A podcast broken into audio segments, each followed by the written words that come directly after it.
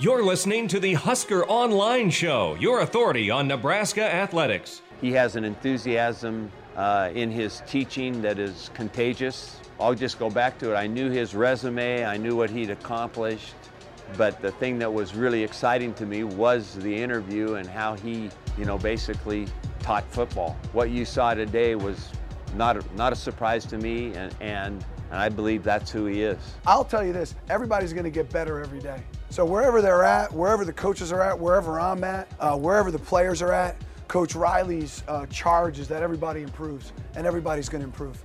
Yeah, he's he's animated. He's he's hands on, and and he's gonna let you know when you did a wrong play. He's gonna let you know just as hard when you did a, you made a good play, and you know I, I really like that. I was really excited to get back with Bob. I have I have ultra confidence in Bob Diaco. And I can't, I can't tell you how much confidence I have in him uh, as a defensive coordinator, as a football coach, as a person.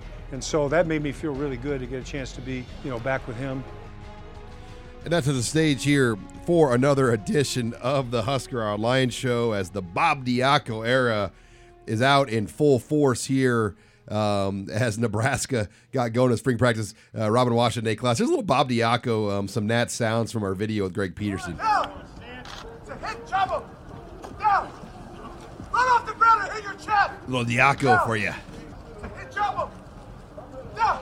Get up. Down. Get up. Down. Go.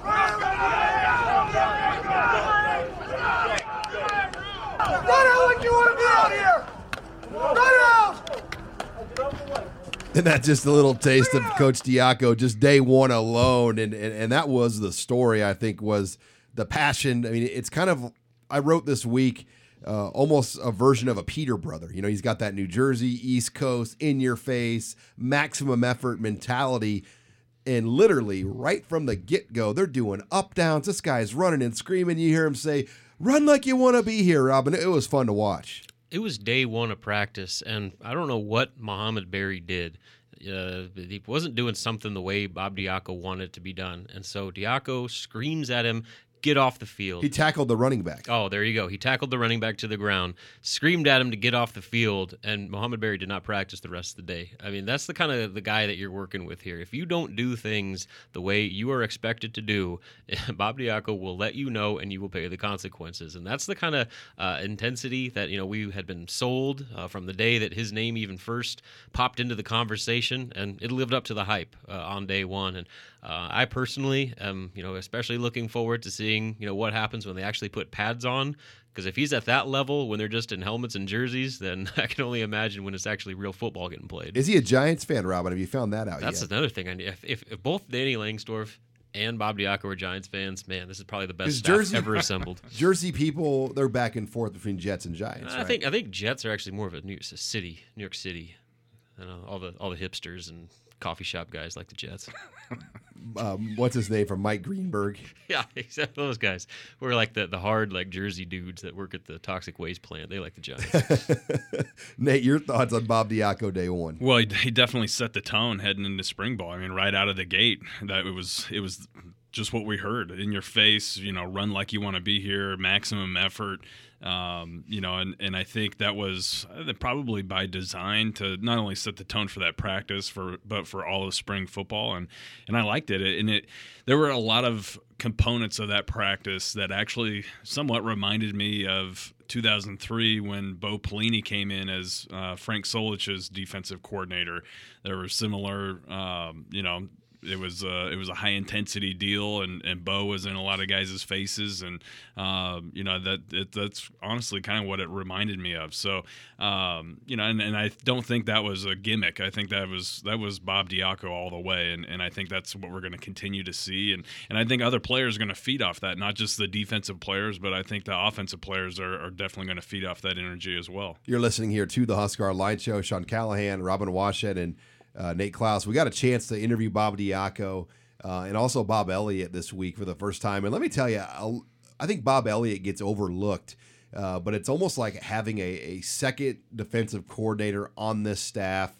Um, you know, his age, I think, was overplayed a lot. When you hear him talk, he's got a lot of energy, a lot of wisdom, a lot of knowledge.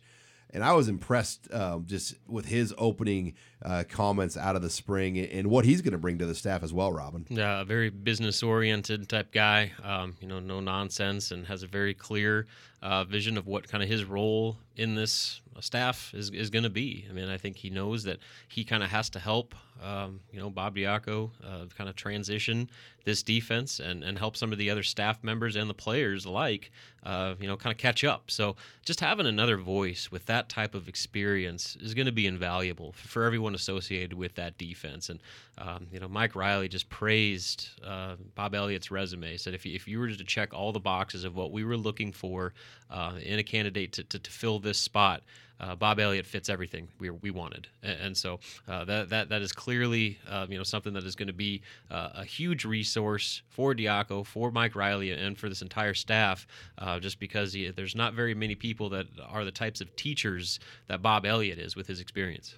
Yeah, I, I was able to catch up with someone who actually is at Notre Dame and had been around Bob Elliott for quite some time now, and and he told me that Nebraska fans are going to love Bob Elliott and that he's regarded as a football mind first and foremost. So this is a guy who is obviously an expert in Bob Diaco's defense. Is going to be a guy that can that can coach and teach, um, you know, as they transition through this. But also, he said he's a very very energetic guy. Don't don't be fooled by his age. This this is a guy who maybe in his early 60s, but acts like he's in his early 40s and brings a ton of energy to the table. So I think, um, just like Robin was saying, as far as being the total package for as far as what everything Mike Riley was looking for and to help through this transition, I think Bob Elliott brings all those things to the table. Yeah, I thought it was interesting. Uh, Donte Williams actually uh, joked about that. He said that I'm kind of like the old guy and uh, Diaco is the young or Elliott's the young guy. I mean, just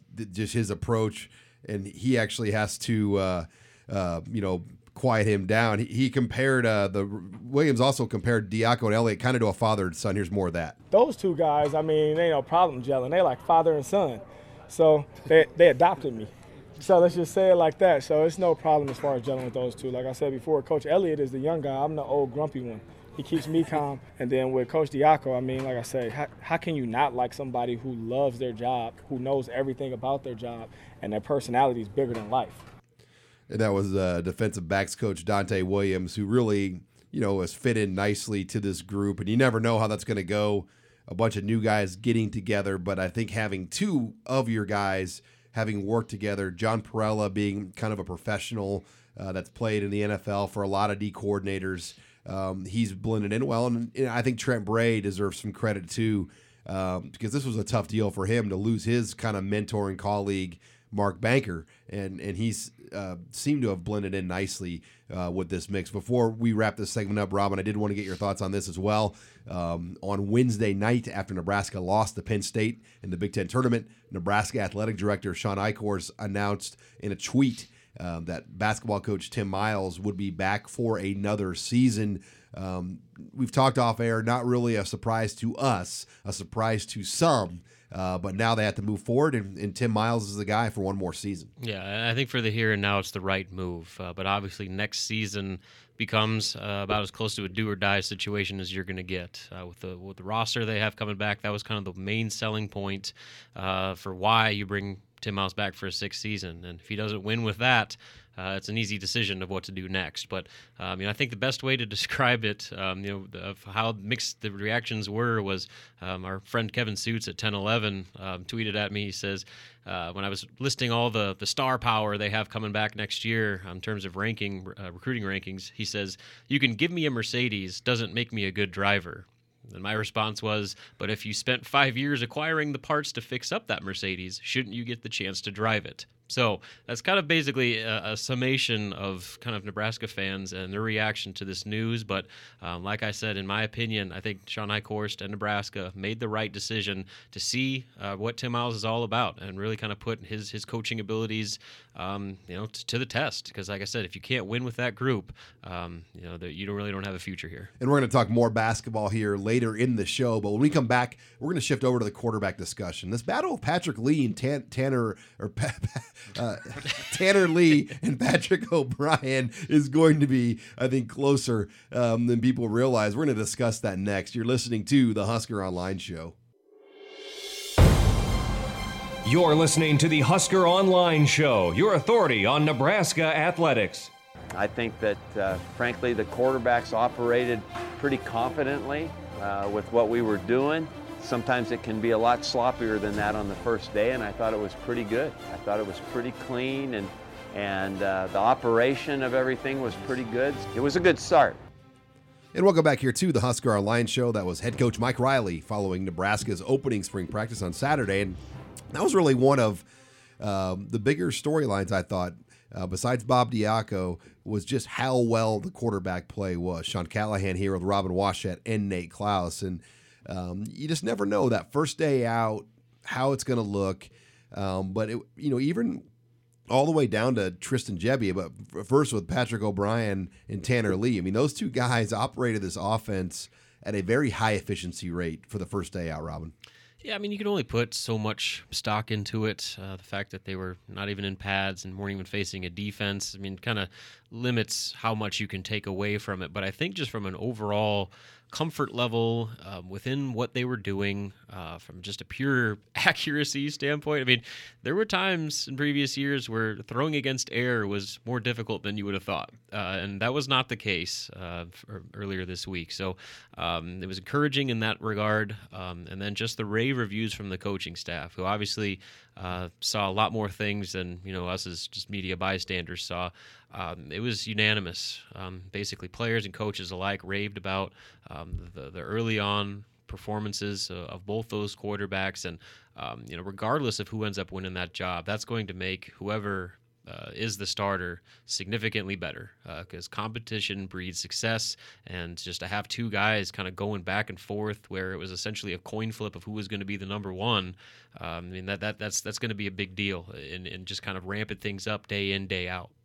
Yeah, it's always hard for us as the media watching practice to know exactly what the the specific drill is or you know what the the point of that specific period is. But you know a couple things that we that aren't hard to kind of decipher are our guys catching the football uh, you know body language um, overall command of what whatever it is that they're being asked to do. And i felt like all those things were pretty impressive for day one. As a group not just patrick o'brien and tanner lee but i felt like tristan gebbia and andrew bunch um, they all seemed to have a pretty good command and handle on what it was they were being asked to do. And and all those guys flashed uh, way more than than uh, than you know then they kind of had cringeworthy moments where you're just like, ugh, you know, what was what was that?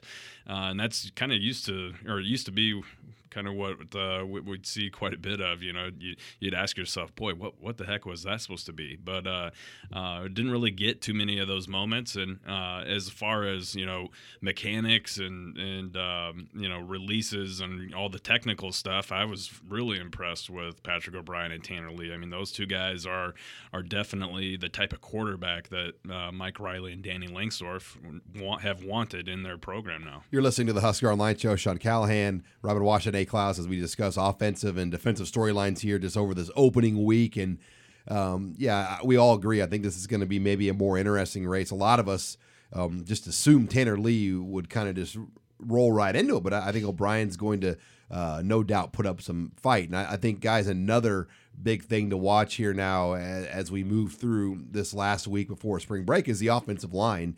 Um, it looks like early right now, David Knevel would be the right tackle, Michael Decker the center.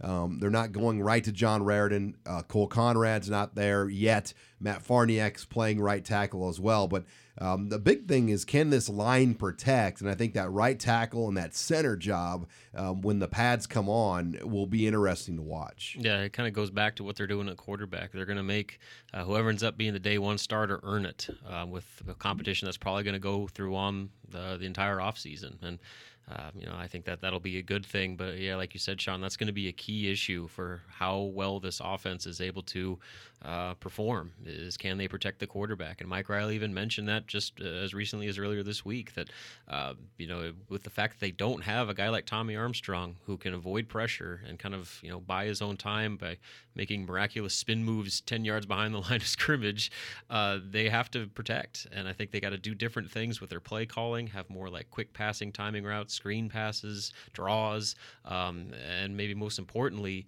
completion percentage becomes as important as it's ever been uh, because that's kind of an extension of what they are trying to do in their running game.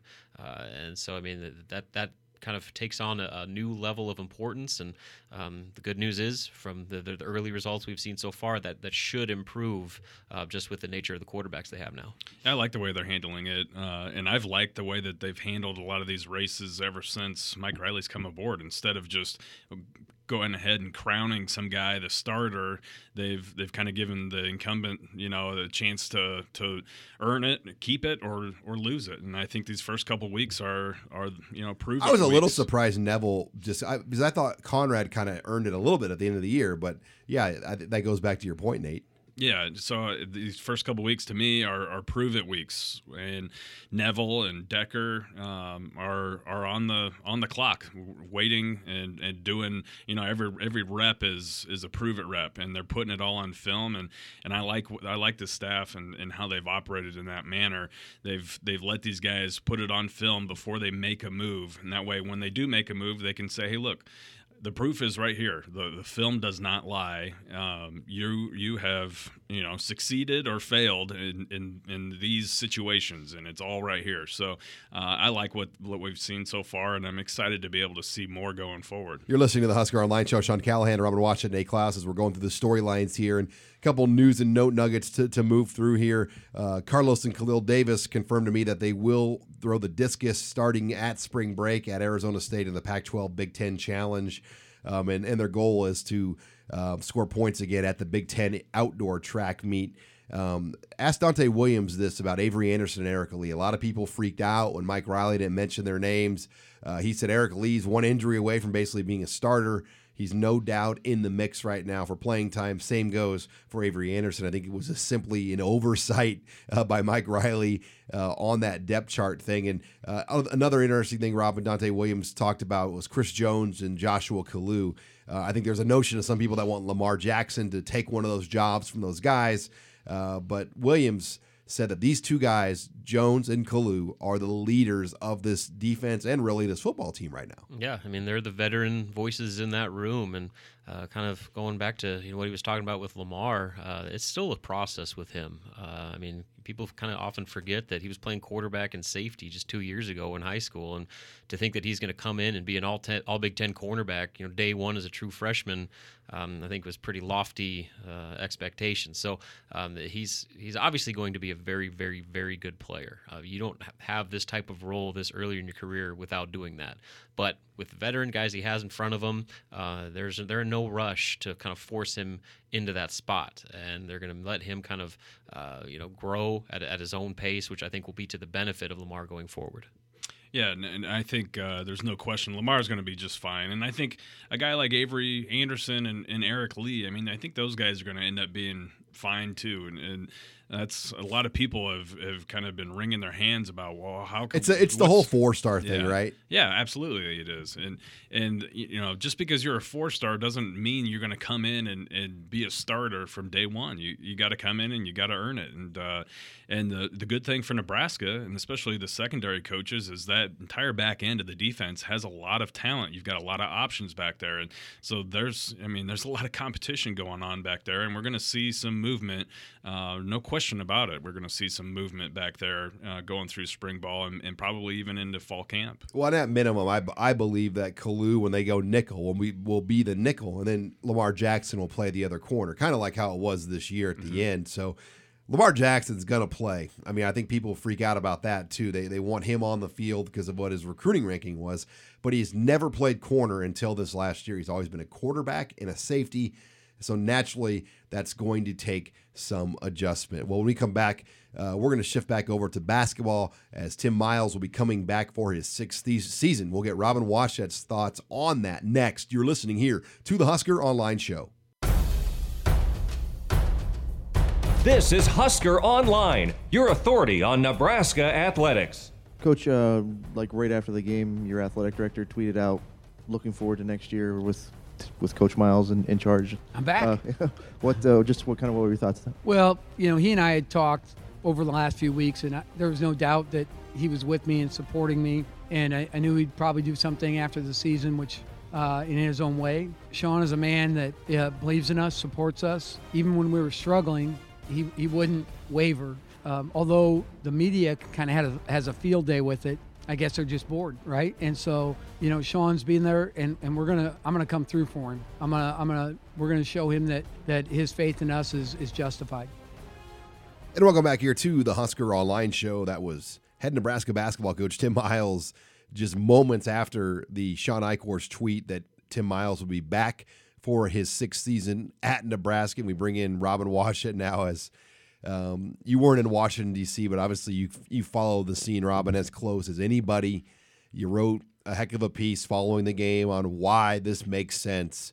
Tell us why does it make sense for Nebraska to bring back Tim Miles for another season? Well, it was a move entirely built on potential and what next season could be. Because if you look at the numbers over the first five seasons, um, I under it makes full sense why people were shocked and somewhat upset uh, by the news that Shawn Eichorst broke uh, about five minutes after you know the the season came to an end in the Big Ten tournament. Um, you know, I mean, Tim Miles is 75 and 86.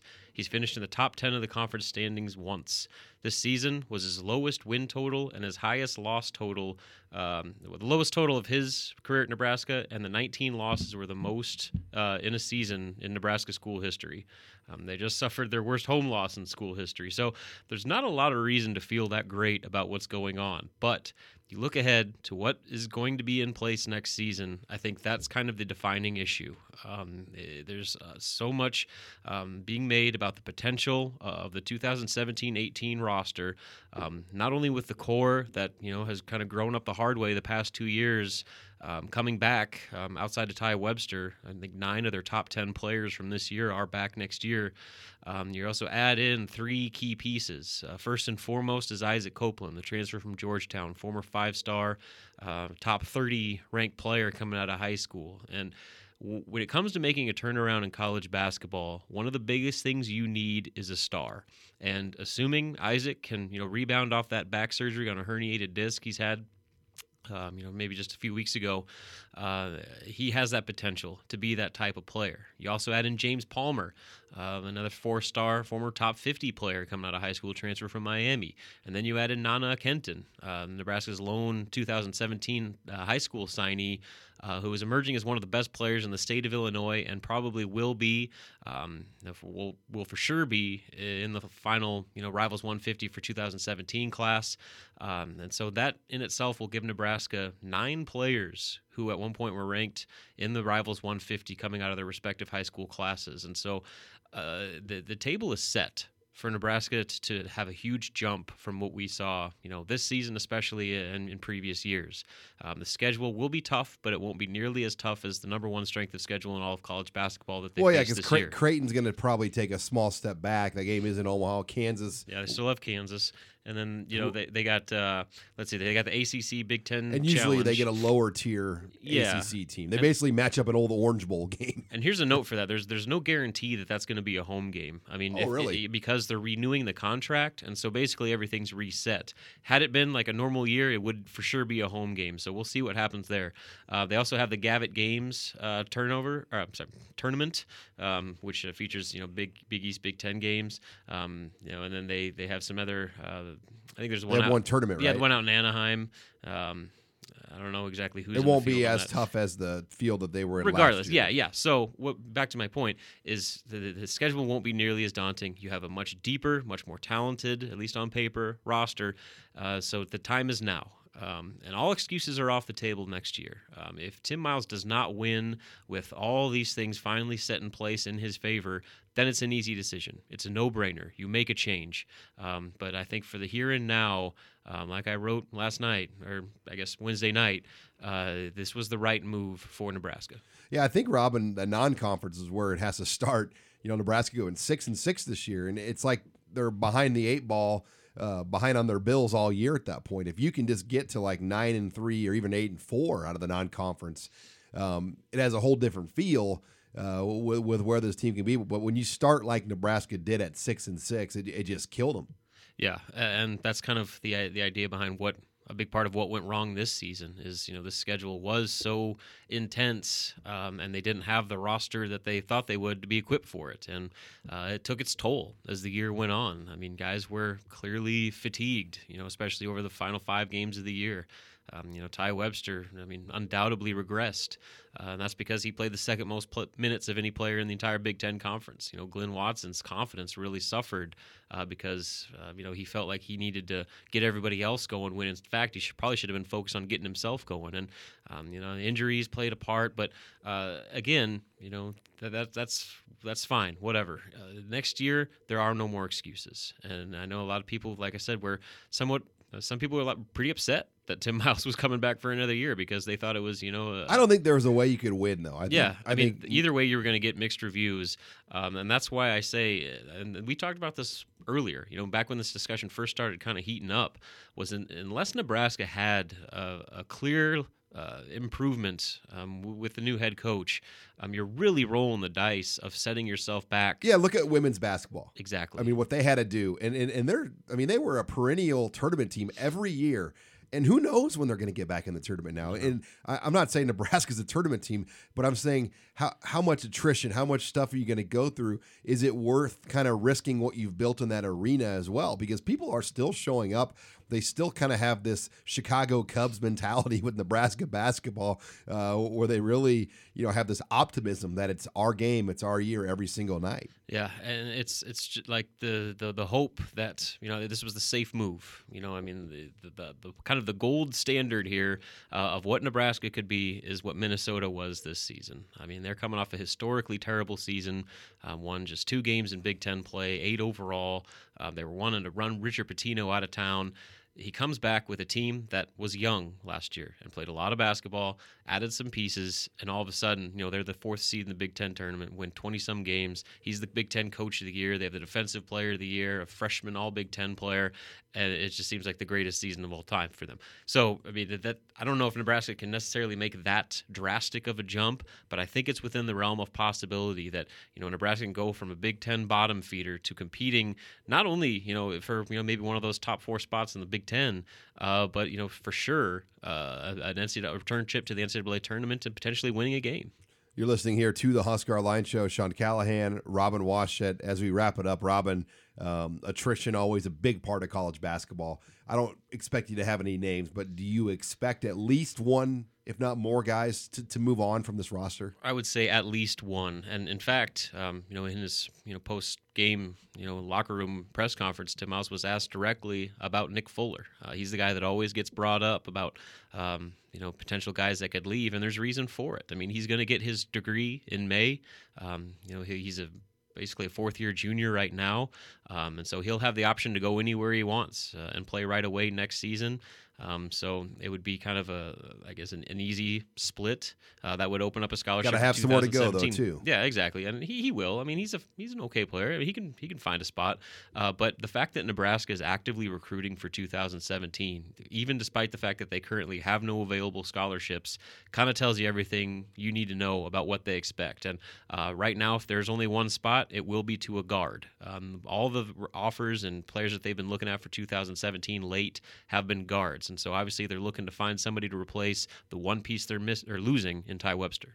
All right, well, that wraps it up here on the basketball talk. Uh, there'll, be plenty to discuss here um, in the coming weeks, and Robin Washut will have complete coverage here on Husker Online. When we come back, we're going to bring in Matt Reynoldson. We're going to take your questions here in the Husker Online mailbag. That's next here. You're listening to the Husker Online Show.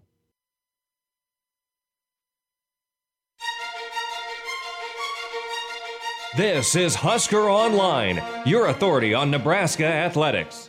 I'm still learning the game, and this just it's not a setback. I just feel like I, I this is another position to learn. I mean, I'm kind of doing the same type of thing, so um, it was it was real exciting when I first heard about it. Uh, I love playing the nose. I played it in high school, and it's just a fun position to me because I like I like being in the trenches. It's kind of like a like a sick mentality. I love being engaged with the linemen, just being around big guys. So I like it. And welcome back here to the Husker Online Show. Sean Callahan, Robin Washut, and A. Clouse. We bring in Matt Reynolds and our Husker Online intern, and before that, that was Alex Davis and Khalil Davis, two of Nebraska's project, projected 11 starters right now at outside linebacker and nose tackle position. But A lot of fun in the mailbag this week. Um, a lot of it not made for family radio. Uh, but we still got a few questions out of the mailbag, Matt. What do you got this week? Boy, we had a mess. It was definitely a hodgepodge of It got memes spring and it got weird spring questions. break silly on there. Yeah, it did. Like spring breakers with Selena Gomez, silly. but uh, starting it off with a football question, which was hard to find in this mailbag. Besides the new defensive scheme and QB play, what's the aspect about this team that you're most interested in learning about this spring? Uh, God, yeah, that, that that's a tough one. But I think can this offensive line take a step forward? Um, and for me, the other thing is is the defensive front seven. Do they have the bodies to run it? But I think for Nebraska to really take the next step forward as a program, their offensive line has to take a step forward. That to me has been uh, what's limited them is not not necessarily the starting five, but it's the lack of depth. When a guy gets hurt, they drop off, and, and they can't really go down that road again this year. I'm just interested to see what plays out at running back. I think that's kind of one of the more overlooked storylines here. And obviously, I think people just assume Divine Ozigbo is going to be the guy. But uh, Trey Bryant played a lot of football as a true freshman last year, and I think that um, you know he's got every opportunity to, to surge in front and, and be the day one starter, depending on how he plays this offseason. And obviously, we don't know what Mikale Wilbon's role is going to be. And with all the talk of incorporating more screen passes and you know using the running back more as a receiver, could he have an increased role? So uh, some definitely questions to answer uh, still remaining there at running back. Yeah, and I'm kind of looking at the tight end position. You know, there you lose three people um, there at tight end, and you really don't have any experience coming back there at that position. Tyler Hoppes is is a walk on that has a little bit of experience, but um, you know, can guys like uh, Matt Snyder and a, and a David Engelhaupt, you know, step up and and uh, really emerge for the quarterbacks because those are typically high percentage, um, you know, plays when you're when you're targeting your, your tight end and and Mike Riley talked about needing to to be completing passes at a high percentage. Well, Sean, you mentioned the offensive line, and that's been a hot topic on the scrolls this week. So with De- with Decker looking physically improved, Raridon and Farmer taking some snaps in some of the camp pictures, how do you see how do you, how do the guys see center playing out in this spring and year? Well, I think they're going to give Michael Decker every opportunity uh, early to see what he can do. Um, he had, he had a setback last year. There's no question about it, in my opinion. They they were down to water boys going in the offensive line, they, and he was healthy and available, and he was not playing. So uh, it was very telling that he fell into bad favor for some reason last year. Now they're giving him an opportunity to see what he can do this spring, but John Raridon's going to be right there. Um, and Cole Conrad eh, has even taken some snaps at the start, so he can play center as well. Um, to me, it's finding the best five, and, and whoever that is, getting that best five on the field. Uh, that's what Mike Cavanaugh is going to have to figure out. Yeah, I'm going to go back to what Nate was saying earlier about uh, this spring is basically an opportunity for the veteran guys to put it on film. And if they don't perform well enough to win the job, there, there's no more excuses. The coaches can show them this is what you're doing wrong. This is what the other guy is doing better. This is why we made the move. And so, I mean, this is what kind of spring uh, is all about to, to basically, you know, kind of let, let guys figure it out on their own. You know, win or lose the battle uh, on their own, and uh, you know they have a chance to win it. Uh, but if they don't perform well enough, uh, I think fall camp is going to be a different story. I think John Raridon has the, the chance and probably will come out on top of this race, but I think Michael Decker keeps it pretty darn close and maybe maybe even extends it on into to fall camp. I was really impressed by the way he looked uh, the other day. At, at, yeah, he's obviously put in a ton of work in the off season. Um, so you know we'll see what happens, but I, I think Raridon is going to be right there knocking on the door the whole way. You're listening to the Husker Online Show. We're taking your questions with Matt Reynoldson here in the Husker Online mailbag. So Nick Gates has the left tackle spot pretty well locked down for the coming year, at least we assume. But right tackle is a little bit more of a question with David Knevel and Cole Conrad. Do you think it comes down to Knevel and Conrad, or do we see Matt Farniok make a push there? Well, those three are all there right now, and and Farniok, um, I thought it was interesting that he is playing right, not left, um, because I think uh, Brenden Jaimes is going to come in as a left right off the bat, along with Broc Bando, who's already playing left. So it does make sense because you've got two juniors and now um, a true freshman there at left tackle, and then a redshirt freshman in Farniok. So that they're trying to build that competition up. I really have no idea what direction that's going to go because I think Knevel has the most ability, uh, but is he tough enough? Can he be mean enough? Can he be that type of guy to thrive as a Big Ten right tackle? Yeah, That's going to be what this offseason's about. Like I said earlier, I mean, Dave Knevel has the opportunity to lock that job down. That's why he's the number one going into spring. But uh, I expect it would be a very quick hook, um, especially uh, after spring ball, if he doesn't perform at the level they want.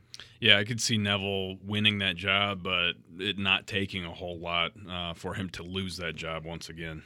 So with basketball, switching gears a little bit, Robin, there was a lot of talk yesterday about some polarization about people that wanted Tim Miles to be fired, people that wanted Tim Miles to stay, but Tim Miles ultimately staying another year. So a question from the mailbag: One year from today, is Tim Miles the head coach? Yes, I think so because I believe that Nebraska will make a significant enough improvement to reach the uh, level of success needed uh, to maintain his job, and that bar has basically been set not only uh, by the fans but by Tim Miles himself uh, as making the NCAA tournament. Um, you know, and I. There may be some wiggle room there. I mean, uh, maybe if they're firmly on the bubble and you know, maybe the last four out, then you kind of give them some leeway. But uh, in my opinion, you have to get back to the NCAA tournament. That is the goal for this team year in, year out. And with as much pressure that's on this entire program going into next season, uh, if you don't meet that bar, then you know it, it, it takes care of itself. But I think they have enough talent to get there, and I think they will. And think about this, guys. They beat the Big Ten champions, Purdue. They won at Maryland. They took Wisconsin down to the wire at the buzzer, but then they lost to Rutgers, and they've lost twice to Penn State. So it, it's such once. Uh, oh, just once. Yeah, they only lost once to Penn, and they lost to Rutgers. Sorry, but um, yeah, it's just such a, a a hard thing to figure out. Losing by so many points, thirty six at home to Michigan. That's what they have to eliminate. They have to get rid of that inconsistency that's plagued them. Our last question in the mailbag because I had to shift, I had to sift through a bunch of troll questions in there, but there were a lot of That's brec- Latimer. Yeah, that's Latimer. There's a lot of breakfast holidays this week, and so our a little breakfast question. We had a great breakfast in uh, Madison at the Bassett Street Brunch. We Club. did. Now you did it on Saturday. Not on we wouldn't Saturday. On. Sunday. on Sunday I did, but Matt was recovering still. recovering from You had a nice dinner on Saturday. 4:30 escapades. but uh, pancakes, waffles, or French toast? Simple question. Ooh, uh, pancakes.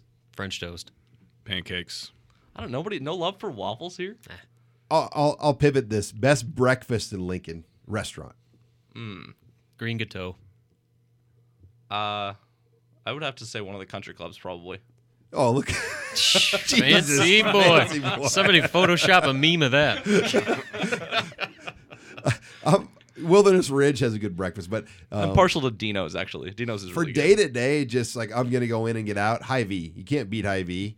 And surprisingly, Jimmy Egg is not a bad option for breakfast. But yeah, um, Green Gateau to me is is the best normal people's options. Uh, I don't know about the country club options, but Nate, Uh, Virginia's Cafe. ooh, Nice. You're going- Engine Engine House is also really good. I used to live by Engine House. That was a good one. place too. Yeah, So good place. Uh, Taco Bell's pretty good too. ooh, I get I get Taco Bell every morning after I after we uh, after we finish this. Subway actually is my favorite fast food breakfast. Yeah. It's uh, pretty, there's some pretty good fast food breakfasts. Don't knock it till you try it. All right. Well, we come back. We're going to close the show with recruiting. Huskers had their junior day. We'll get Nate Clouse's thoughts on that. They made another offer in St. Louis. All that's next here as we close the show. You're listening to the Husker Online Show. You're listening to the Husker Online Show, your authority on Nebraska athletics.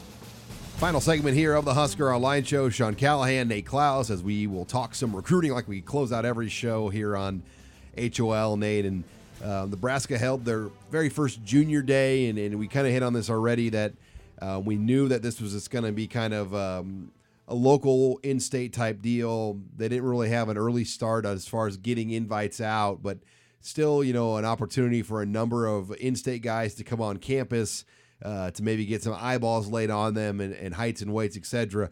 What jumped out to you from what you've heard out of this opening junior day? Well, all the feedback was absolutely positive, and and uh, and I liked the fact that it wasn't a massive junior day where they had you know 100 kids on campus and everything it ended up being about 20 kids all in-state prospects um, you know probably about 15 or so kids out of the 2018 class and then probably your top five or six uh, players out of that 2019 class. And and for the most part, everyone that we, we were able to catch up with said that they got one on one attention with the coaching staff and, and that they liked obviously touring the facilities and, and seeing, you know, seeing the de- different demonstrations from the strength conditioning staff and talking about the academics and whatnot. But everyone talked about practice and, and being able to, to watch practice and then meet with the coaches afterwards. And, uh, um, you know, I thought it was by and large a, a pretty positive deal. You know, you, you've, you've got got some kids who, um, you know, like a Masry Mapieu who's already been offered and, and committed. Uh, you've got some other guys uh, like maybe a Moses Bryant who could be on the verge of an offer at some point in time throughout the process. Um, you know, getting attention, and then you've got some some possible walk on guys too, who are who are able to to kind of get in front of the coaches, and the coaches are able to see them up close and in person, and like you like you mentioned, get measurements on these guys, and um, you know, and I like that 2019 group of kids that were that were in town. You know, the, the Xander Gray out of Omaha North, and the two kids from Burke, uh, Nick Henrich and and uh, Chris Hickman. I mean, those are, uh, and then Garrett Snodgrass out of out of York. I mean, those are a, a, really really nice looking group of 2019 prospects that were able to to get on campus, some for the first time, and, and get in front of this coaching staff. You're listening to the Husker Online Show. Sean Callahan, Nate Clouse, as we discuss recruiting storylines. And, and Nate, naturally, I think things are still going to build up for that that spring game. They're going to have another junior day, April 8th. Um, but then obviously the red white game on the 15th. You get the impression the April 8th junior day is going to be also kind of a lot of local guys, or what, what's your early read on that one? Yeah, I, I kind of feel like Nebraska's approach right now is to keep these uh, somewhat manageable, and and I think that first one was geared uh, more towards local kids. It, it, was all local in-state prospects. I think this next one on April eighth is going to be geared more towards um, you know kids in the region, kind of the 500 mile radius type of type of kid uh, or maybe kids who are um, you know have, have offers but can't make it to the spring game, or who are vert you know on the fringe of getting an offer here pretty soon. So, uh, and then of course the spring game is always kind of your your MVP, you know, your VIP event uh, for your top level targets, uh, nation, national uh, from from coast to coast. Uh, so, but yeah, the April eighth one, I, I bet you once again, it's probably going to be in that 20 to 25 range, and kids, you know, mostly in this in the Midwest area. Um, you know, before you see your your your real big heavy hitters come out for that spring game. You're listening to the Husker Online Show. Sean Callahan, Nate Clouse, as we discuss recruiting storylines and. Every week we talk about Missouri and in St. Louis, Nebraska. Nate went into St. Louis made a defensive line offer. What is that now as far as Missouri offers total? And tell us about the latest offer. Well, I think that puts Nebraska up to eight offers total in the state of Missouri. Um, and uh, and Ronnie Perkins out of Lutheran North is the the latest offer. He's 6'4", 260 pound defensive end. Um, you know, class of 2018 prospect. And this is a kid though that that has absolutely blown up over the last two months. I mean, he's he started off with uh, I think a Kansas and a Missouri and a and a Iowa State offer, and has since added about 20 other offers including LSU and Oklahoma and um, Ohio State's coming in and, and, taking a heavy look at him. I know USC is coming in and taking a heavy look at him. So uh, Nebraska finally did pull the trigger there, and um, and you know there were, I think initially there was some question. Okay, would this kid be a defensive end in the in Nebraska's three four, or would he possibly be an outside linebacker? And uh, he's definitely a defensive end in Nebraska's three four, and um, and I think that it was it was better. You know, Nebraska probably should have offered a little earlier. Uh, yeah, it was but, a little surprising the the time it took, Nate. Yeah, and and I'm not sure what what the what the deal was, why Nebraska kind of drug their feet on the offer, but uh, it was it was better that they did it, you know, now than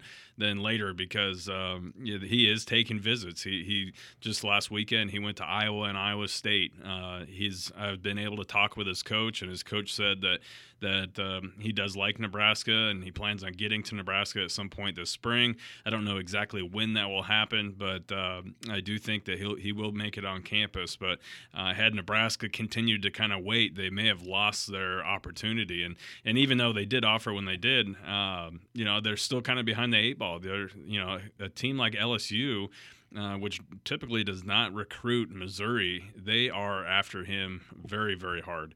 Uh, and you can say the same about Oklahoma. Oklahoma is all over him. So um, there's there's certainly a lot of competition. Can they get here. him here April 15th, though? That's the question. Yeah, that's the big question, um, and and kind of remains to be seen. You know, if he comes up for the spring game or not.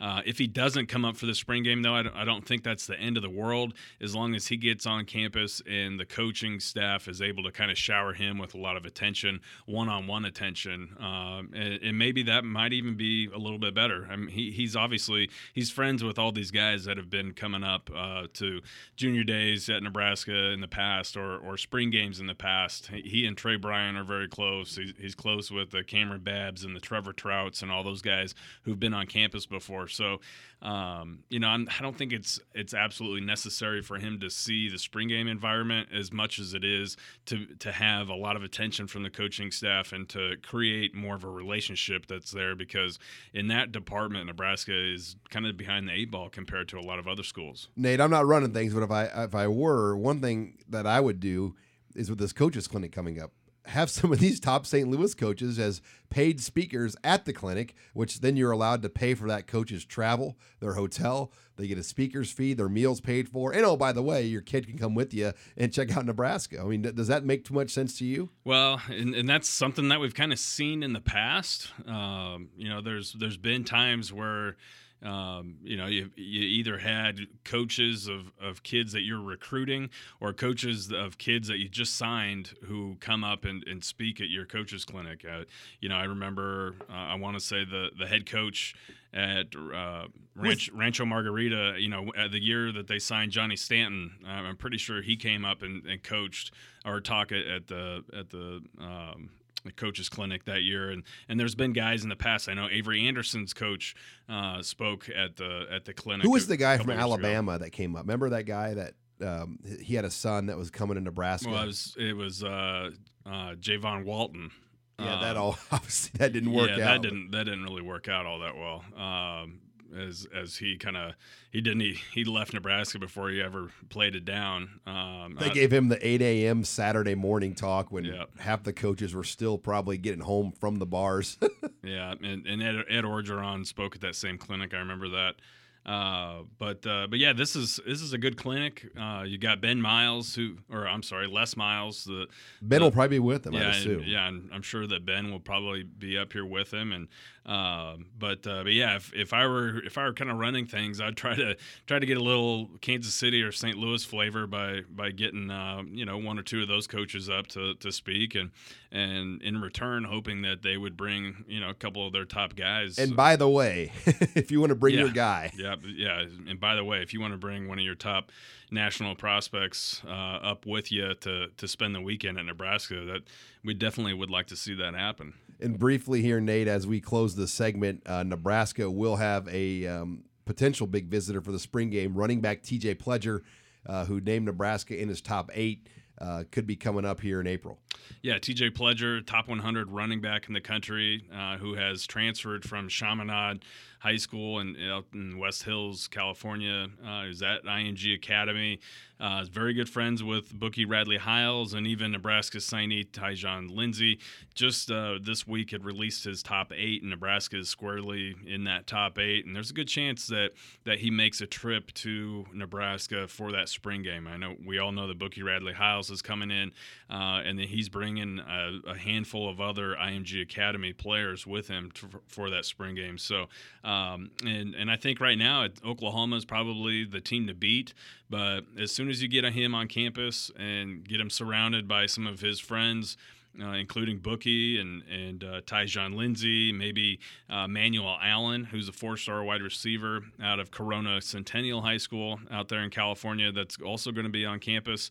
Um, you know, including some of the other IMG guys too. I mean, all of a sudden you get that group of guys together, and they're all talking about playing at the same place and doing something special at Nebraska. You never know what can happen. Well, it should be fun to follow all of that. We'll have complete coverage. Also, um, practice observations from the Husker Online staff on Saturday, as it will be another open practice. So make sure you are logged on in the afternoon when we have all of our coverage up, including uh, both Nate and I's observations from what we've seen here at practice. Well, thanks again here for joining us on another edition of the Husker Online Show. Thanks again for joining us this week on Husker Online, your authority on Nebraska athletics.